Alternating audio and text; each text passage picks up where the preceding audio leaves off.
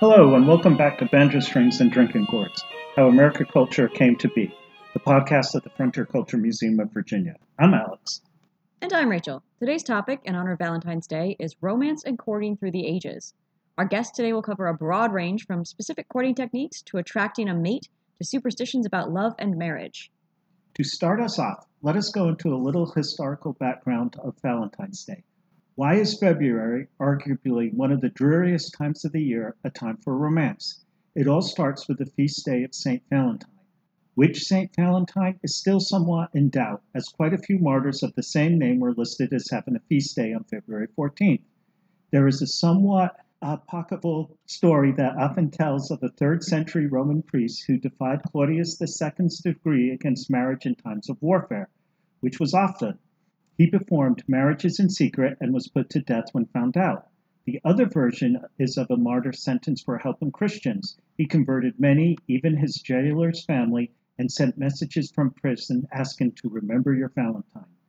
Do we actually know the true history? No. But like with many Christian holidays, there did happen to be a Roman holiday, Lupercalia, celebrated on February 14th through the 15th. Young men would draw lots on the evening of the 14th to name their female partners for the following festivals. The festivals largely centered on fertility of fields, animals, and young people.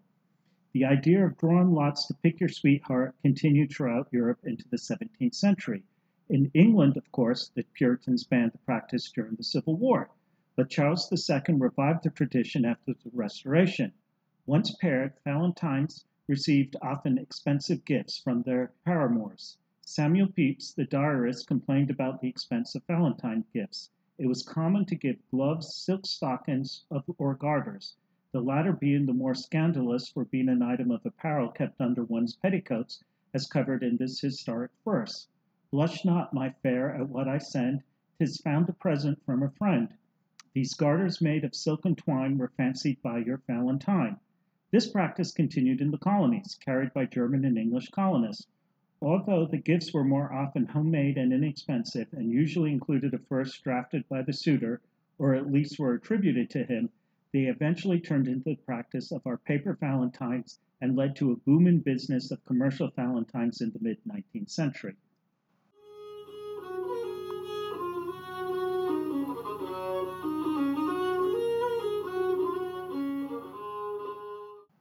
Romance, of course, isn't limited to Valentine's Day courting is a year round activity. And just how people regarded courting couples changed through time. Chaperoning and courting traditions sometimes went to extremes. Sally, you found some very interesting trends about past attitudes surrounding appropriateness in courting. What does it mean to be a chaperone historically? A chaperone is a person who, for propriety's sake, accompanies an unmarried girl in public. The word was used in the 18th and 19th century, and the girl's mother was commonly the chaperone. If she couldn't do it, another woman well known to the family was chosen. Usually she was an older, well respected married woman or an older, unmarried or widowed woman who was beyond childbearing age. According to an ordinary day in the life of a Victorian chaperone, the chaperone made sure no improper conduct occurred during courtship. Let's quickly define courtship. It's a period of development towards an intimate relationship wherein a couple gets to know each other and decide if there will be an engagement followed by marriage. The chaperone's responsibilities include making sure the young lady never went anywhere alone with a gentleman and never late at night. She never received a man if home alone. She never walked alone. She could, of course, walk with a gentleman if they were at a certain point in their courtship. The chaperone assured that they walked apart, not having any physical contact.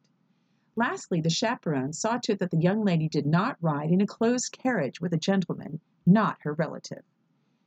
The custom in the 19th century for some women in the northern U.S. and among wealthy southern families was to let daughters be alone with male visitors. Of course, there are always exceptions to the rules.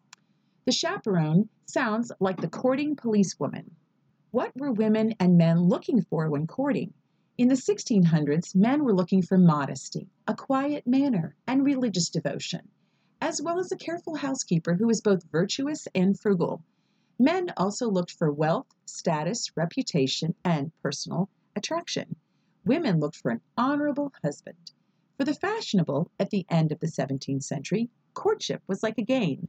Men joked of their wooing like a military campaign.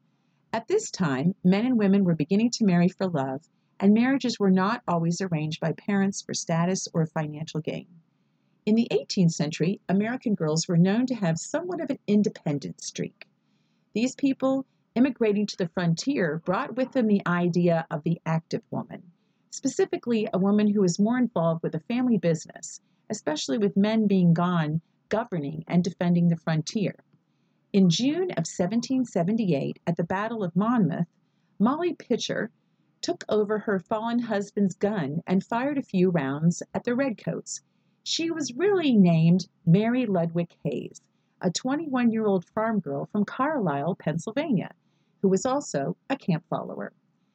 Mary was tough, and she had the necessary skill and gumption to meet the challenge of those few hours which made her immortal. After the American Revolution, women encountered more restrictions on activities outside the home. Moving on to the 19th century, a model Victorian woman was long suffering and a gentlewoman whose virtues bordered on the angelic.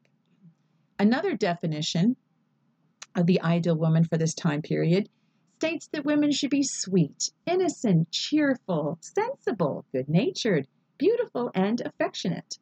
All these qualities lead to domestic happiness from the perspective of the 19th century man. On the flip side, the 19th century woman wanted a man free from a host of flaws. For example, she desired a husband who did not praise another woman who possessed a characteristic his own wife lacked, as well as a husband who was not fond of company at home or abroad, and finally, a husband who never spoke harshly to his own wife. In discussing ideal mates at this time period, women wanted a man who was kind. On to courting, which actually included a wide variety of practices. It could begin with a casual meeting at a ball, a fair, or other festivities then leading to small group gatherings with frequent and regular meetings, proceeding on to close familiarity and meeting as a couple in the parlor.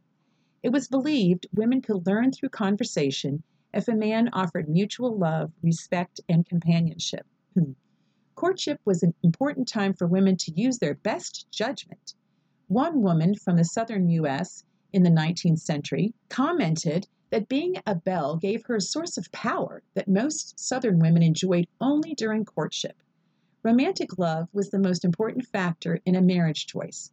Parents were less likely to arrange marriages, though at times they didn't give their blessing on a match.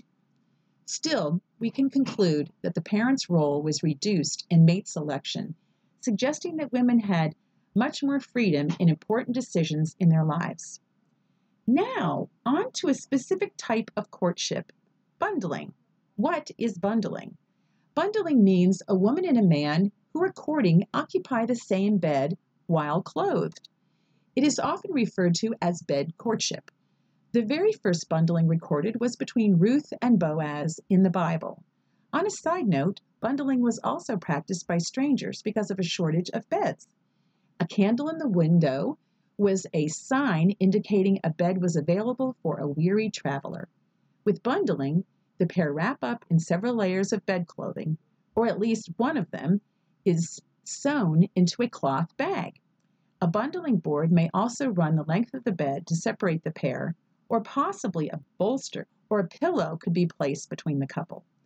Our listeners probably remember seeing The Patriot. There is a scene in the movie depicting bundling between a courting couple. Bundling has its origins in Wales, England, Scotland, Ireland, Germany, and Dutch Holland. The practice continued in America. The parsimony of the people may have led to the beginning of bundling. Imagine how unpleasant it would be for a courting couple to sit together in the colder part of the year without a fire or candles. It seems sensible for a young man traveling a far distance like 10 miles or more, just to see his sweetheart, that he should be permitted to enjoy a harmless chit chat with her in bed and then nod off for a good night of sleep. Saturday and Sunday nights were principal evenings for bundling. Bundling was a test of sorts for the courting couple. They understood that innocent endearments should not be exceeded. The parents of the fair lady sanctioned bundling by often tucking in the young couple. The Puritans thought bundling was certainly innocent, virtuous, and prudent, or they would not have permitted it to prevail among their offspring. The freedom was seldom abused, or so one would think.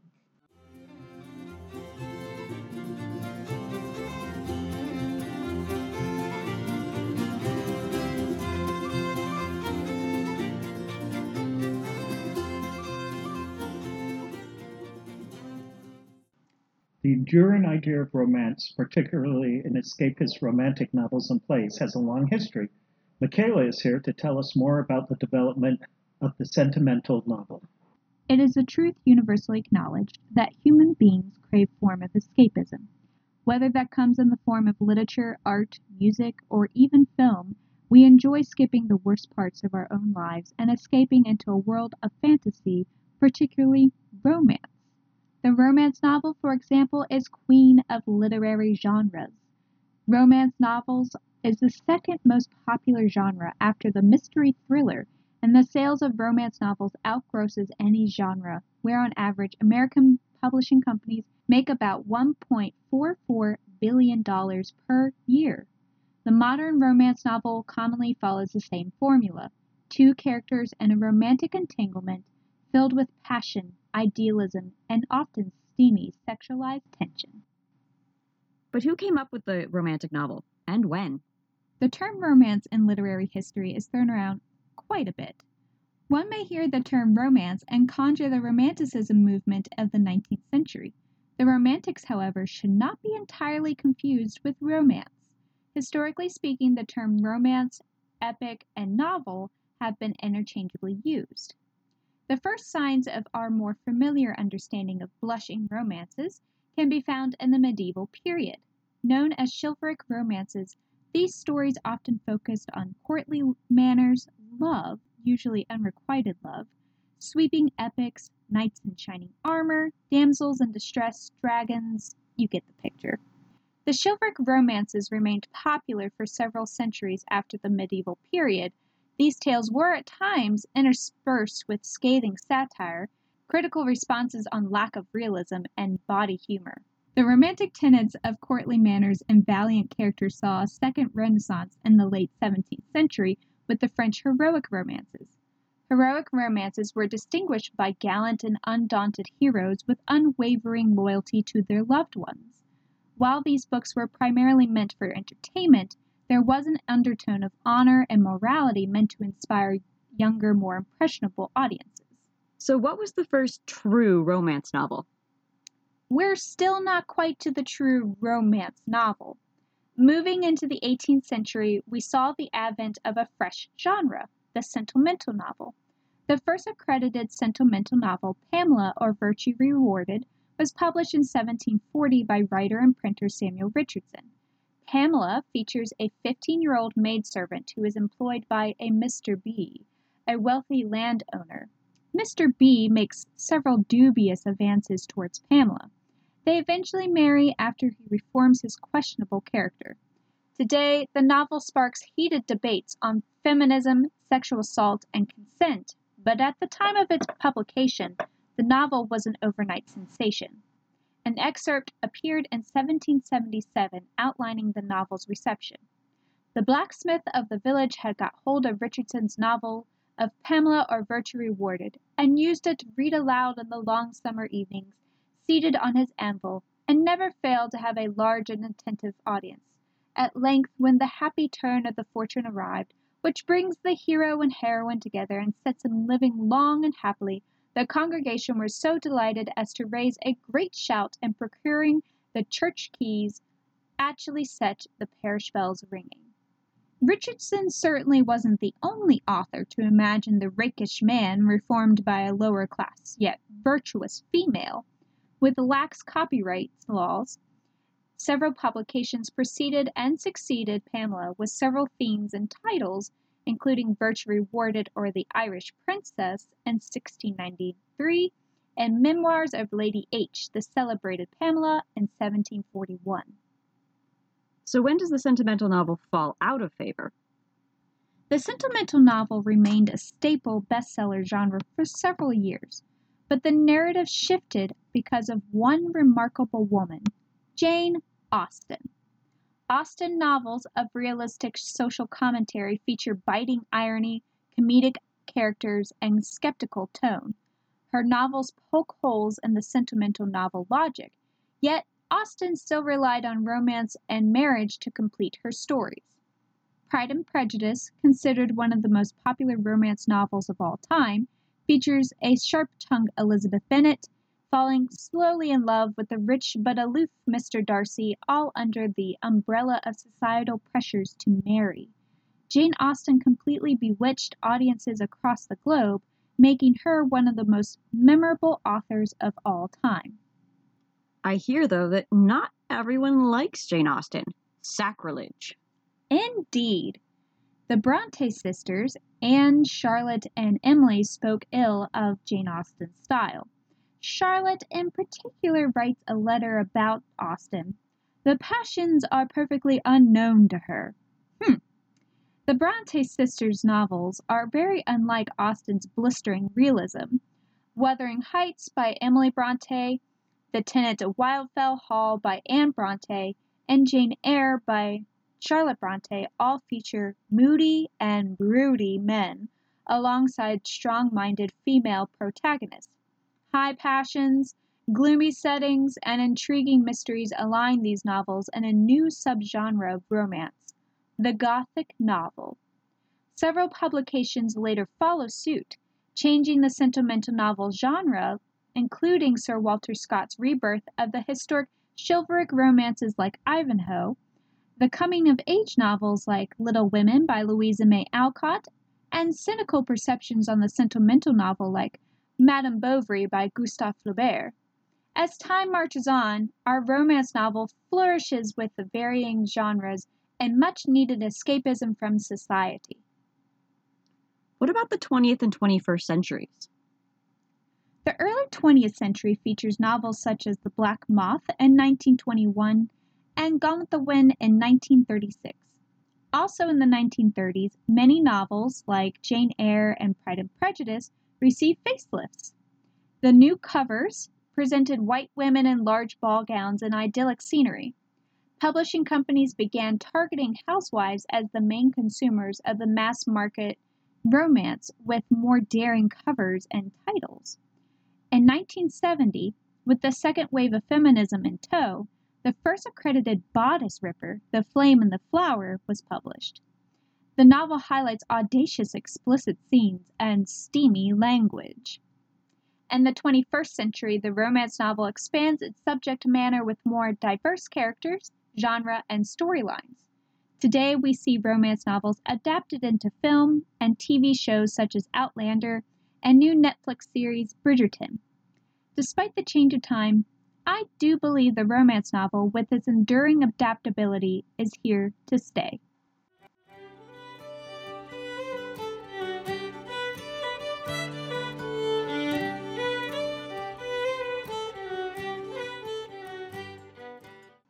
Thanks, Michaela. That actually dovetails nicely into our next topic virtual dating in the past.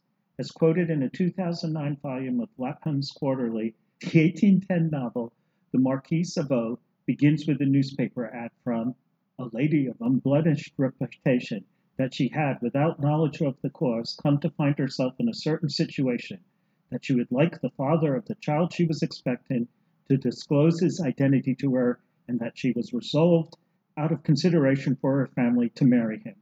Obviously, this isn't the typical type of newspaper ad, indeed, quite the opposite of what most are hoping for, but there you have it. We've all heard both successes and horror stories of dating apps, or if you're of a certain age, lonely heart ads. But there was an even earlier version, the mail order bride. Most people are familiar with the 19th century mail order bride arriving to the Wild West by stagecoach. But there were earlier versions. The Jamestown settlement was truly the first colonial recipient of women who answered the call for traveling to a new life with an unknown man. This has recently been in the public eye thanks to PBS's historical drama Jamestown. In 1619, 90 women boarded a ship bound for Jamestown on the promise of making a better life with land in the New World. The initiative was aimed at stopping the practice of young men coming to the colony, staying long enough to make their fortunes, and then heading back to England to settle down. Transient inhabitants was a surefire way to destabilize the settlement. Worse, in the colonial government's eyes, were the men who found brides in the neighboring Indian villages. Why would a woman take a chance on such a dangerous venture? Life certainly wasn't a picnic in the New World. But the average woman didn't have it all that great in England either. Working class conditions were harsh and left little time and money for establishing a household. In fact, it was typical to not get married until much later in life than in upper class families, with apprenticeships needing to be finished before searching for a wife. There was little room for social advancement, or even the ability to ever own land, given the male oriented property law. In contrast, the New World was apparently a never ending source of wealth. The need for women was so great that it was nearly a given that a bride could choose a wealthy man for a more comfortable life. And the pot was sweetened. The Virginia Company placed ads promising transportation, clothing, household goods, and land upon arrival for any woman capable of making the trip. The company even provided room and board as the women were wooed. Of course, it didn't come for free. The lucky husband was required to pay back the Virginia Company 120 to later 150 pounds of good leaf tobacco, or the equivalent to $5,000 today. Hence why these women were eventually called tobacco wives. But given the hazards of life in the colonies, the company didn't stop there. It even provided widows with more rights regarding inheritance than available in England. The rights of women were even set into precedence in court cases, where the court sided with the woman, even if clearly in the wrong regarding marital efforts, in an attempt to keep Virginia an attractive choice for women. These advertisements, coming from an established company and offering essentially a service, weren't really cause for social stigma. However, when the first known personal ad in a newspaper was placed by Gasp a lady in 1727 in Manchester, England, scandal abounded. The lady in question was even reprimanded to an asylum. The public nature of essentially offering oneself in an advertisement as through a side of beef or a bolt of cloth was just not done. Running ads for marital bliss continued all the way through the 19th century and well into the late 20th century, before the aforementioned dating apps enticed people to swipe right. Just like today, it seems the more personality you displayed, the better the response. In 1865, for example, a young man listed, quote, an opportunity for a spinster. A young man in Aroostook County, Maine, advertising for a wife, speaks of himself as follows I am 18 years old, have a good set of teeth, and believe in Andy Johnson, the Star Spangled Banner, and the Fourth of July. I have taken up a state lot, cleared up 18 acres last year, and seeded 10 of it down. My buckwheat looks first rate, and the oats and potatoes are bully. I have got nine sheep, a two year old bull, and two heifers, besides a house and a barn. I want to get married. I want to buy bread and butter, hoop skirts, and waterfalls for some person of the female persuasion during life. That's what's the matter with me, but I don't know how to do it. End quote. That's quite the resume, especially in these days of character limits. But in my opinion, the worst part of looking back at these ads is that we can never know if these lonely hearts found happiness. The anonymity was critical, as the ads betrayed a certain longing and loneliness that wasn't able to be fulfilled by more traditional means of courting. While not entirely socially unacceptable, the personal columns and papers were widely read as a source of entertainment. Think Bridgerton and Lady Whistledown. And as a source for police questioning, as these ads opened the field to LGBTQ individuals to arrange a meeting with a lover in a time when they faced prison or worse. Much like commentating over profiles today, the public loved poring over the ads and critiquing and commenting. It wasn't necessarily maliciously done, but certainly salaciously done and quite the risk for individuals if they were found out. Ladies in particular were harshly judged for not being married by a certain age. Once one was on the shelf, or spinster, typically past 21 or later 25 years of age by the 18th century, society viewed one with a sort of pity. There's even a preserved 19th century Valentine's verse deriding the spinster. "'Tis all in vain your simpering looks, you never can incline, with all your bustle, stays, and curls, to find a Valentine. With that much social pressure, one certainly wouldn't want neighbors and connections to know you turned to essentially the last resort for finding a mate. On the other hand, you definitely didn't want to be known if you were the author of such an ad as this one from the Maryland Gazette in 1801. Wanted, a wife. A generous offer will be made. Proposals directed to XZ and left with the printers will be duly attended to. Nota bene, none need apply, but such as can come well recommended. Ouch. Well, that did say marriage was a business, and that certainly reads like a contract.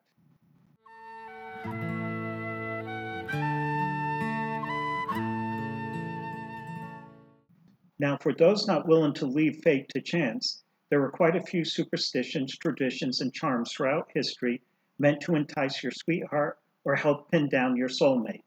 Spring is, of course, the most auspicious time of year to find a mate, echoing early pagan fertility rites. May Day is one of the more enduring traditions in most of Europe that had various relationships with the idea of court and dependent on where you were. Germany, for example, in the feudal period, exerted control on the ability of young men to marry. With restricted land rights, parents wanted to make sure the most advantageous matches were made, especially keeping out poachers from neighborhood villages. To do this end, often May Day was celebrated by an auction of marriageable women, with the winner staking a claim if he danced with his partner. In Ireland, on the other hand, romance was strongly tied to autumn and the harvest. Braided straw made into love knots were exchanged between couples or soon to be couples. Other traditions include the time of year of the wedding, the day of the week, even the color of the wedding dress. A rhyme from 1876 stated Monday for wealth, Tuesday for health, Wednesday the best of all, Thursday for crosses, Friday for losses, Saturday no luck at all. As for the month to be married, traditions varied regionally, but this rhyme summarizes most of European thought about marriage months. Marry in Lent, live to repent. Married when the year is new, he'll be loving, kind, and true. When February birds do mate, you wed nor dread your fate. If you wed when March winds blow, joy and sorrow both you'll know. Marry in April when you can, joy for maiden and for man. Marry in the month of May, and you'll surely rue the day. Marry when June roses grow, over land and sea you'll go. Those who in July do wed, must labor for their daily bread. Whoever wed in August be, many a change is sure to see. Marry in September's shrine, your living will be rich and fine. If in October you do marry, love will come, but riches tarry. If you wed in bleak November, only joys will come, remember. When December snows fall fast, marry, and true love will last. And lastly, the color the bride wore was also thought to be auspicious. For example, married in white, you have chosen right. Married in gray, you will go far away. Married in black, you will wish yourself back. Married in red, and you will wish yourself dead. Married in green, ashamed to be seen. Married in blue, you will always be true. Married in pearl, you will live in a world. Married in yellow, ashamed of your fellow. Married in brown, you will live in town. Married in pink, your spirit will sink. Irish brides often chose blue, and everyone knows the Victorian tradition of something old, something new, something borrowed, something blue. Not forgotten the sixpence in the shoe. Also in Ireland is one of the more well known traditions, the leap year fair, where women, thanks to St. Bridget, are finally allowed to propose to the lad they have their eye on. Traditionally, if the man refused, he owed the lady a gown or a new pair of gloves for every month of the year. Economically, it was sometimes more sound to get married. On a more serious note, enslaved people in the United States also had their own traditions regarding courtship and marriage, even if those families were often torn apart by the decisions of white men. These traditions existed where they could, as memoirs often tell of being ordered to marry a complete stranger, possibly from a neighboring farm, in a white man's ceremony, or even just being told two people were now married. But where they had the opportunity, enslaved people kept or developed their own traditions. Enslaved brides often wore red, a tradition color in parts of Africa. Jumping the broom was also often a significant part of the ceremony, done as a post wedding bit of fun where the newly wedded couple jumped over a broom held aloft. Now, theories have abounded about jumping the broom originating in Africa and being reclaimed by slaves, but a more recent study of records have indicated that it was actually a European tradition largely imposed on enslaved couples by the slaveholder as another means of exerting control over their lives. Some post emancipation ceremonies, however, continue to include the tradition, reclaiming it from the strictures of slavery.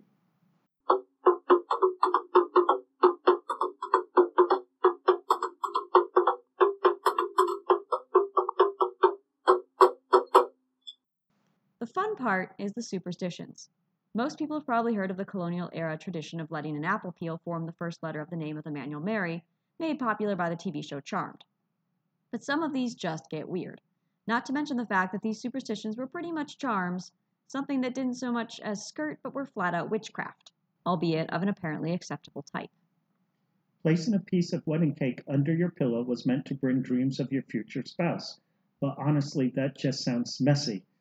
Another apple related superstition was to toss an apple pip or seed into the fire. If the seed cracked, the gentleman in question did indeed love the lady. Many other superstitions involved animals as harbingers of good or evil fate. Pigs in front of the wedding party, bad luck. Pigs behind the wedding party, good luck. Most animals were bad luck, but lambs, toads, and spiders were good luck in England. In Germany, if a girl knocked on the chicken coop on Christmas Eve, she could learn if she was to marry or not. If a rooster made a sound, she would. If a hen did, she wouldn't. Also, if she threw her shoe over her shoulder at the door, the direction of the toe will indicate she'll marry. Toe pointing to the door is a yes, away is a no. It was thought that if a girl walked silently backwards into the garden on midsummer in England, picked a rose, and kept that rose in a paper bag until Christmas, the man who asked for the rose as she wore it to church that day would be her husband. If a girl lost a garter in the street in Germany, her suitor had been unfaithful. In 19th century America, if a girl put a bucket of water in the barn to freeze on Christmas Eve, she could read the initials or name of her future husband in the ice on the morning. There are many more superstitions and traditions regarding courting and marriage, but we could be here all day. If you choose to try any of the charms we've just discussed, we disclaim all responsibility for the outcome. So we hope you have enjoyed Banjo Strings and Drinking Gourds. We bring you historical episodes twice a month. You can check out the Frontier Culture Museum online at frontiermuseum.org, on Facebook and Instagram. You'll find background on all of the farms of the museum, information on upcoming events, and so much more. If you enjoyed listening to this podcast, please consider visiting the website and clicking the donate button. Donations to the American Frontier Culture Foundation support programs like field trips, summer camp, and special events. We greatly appreciate it. See you next time.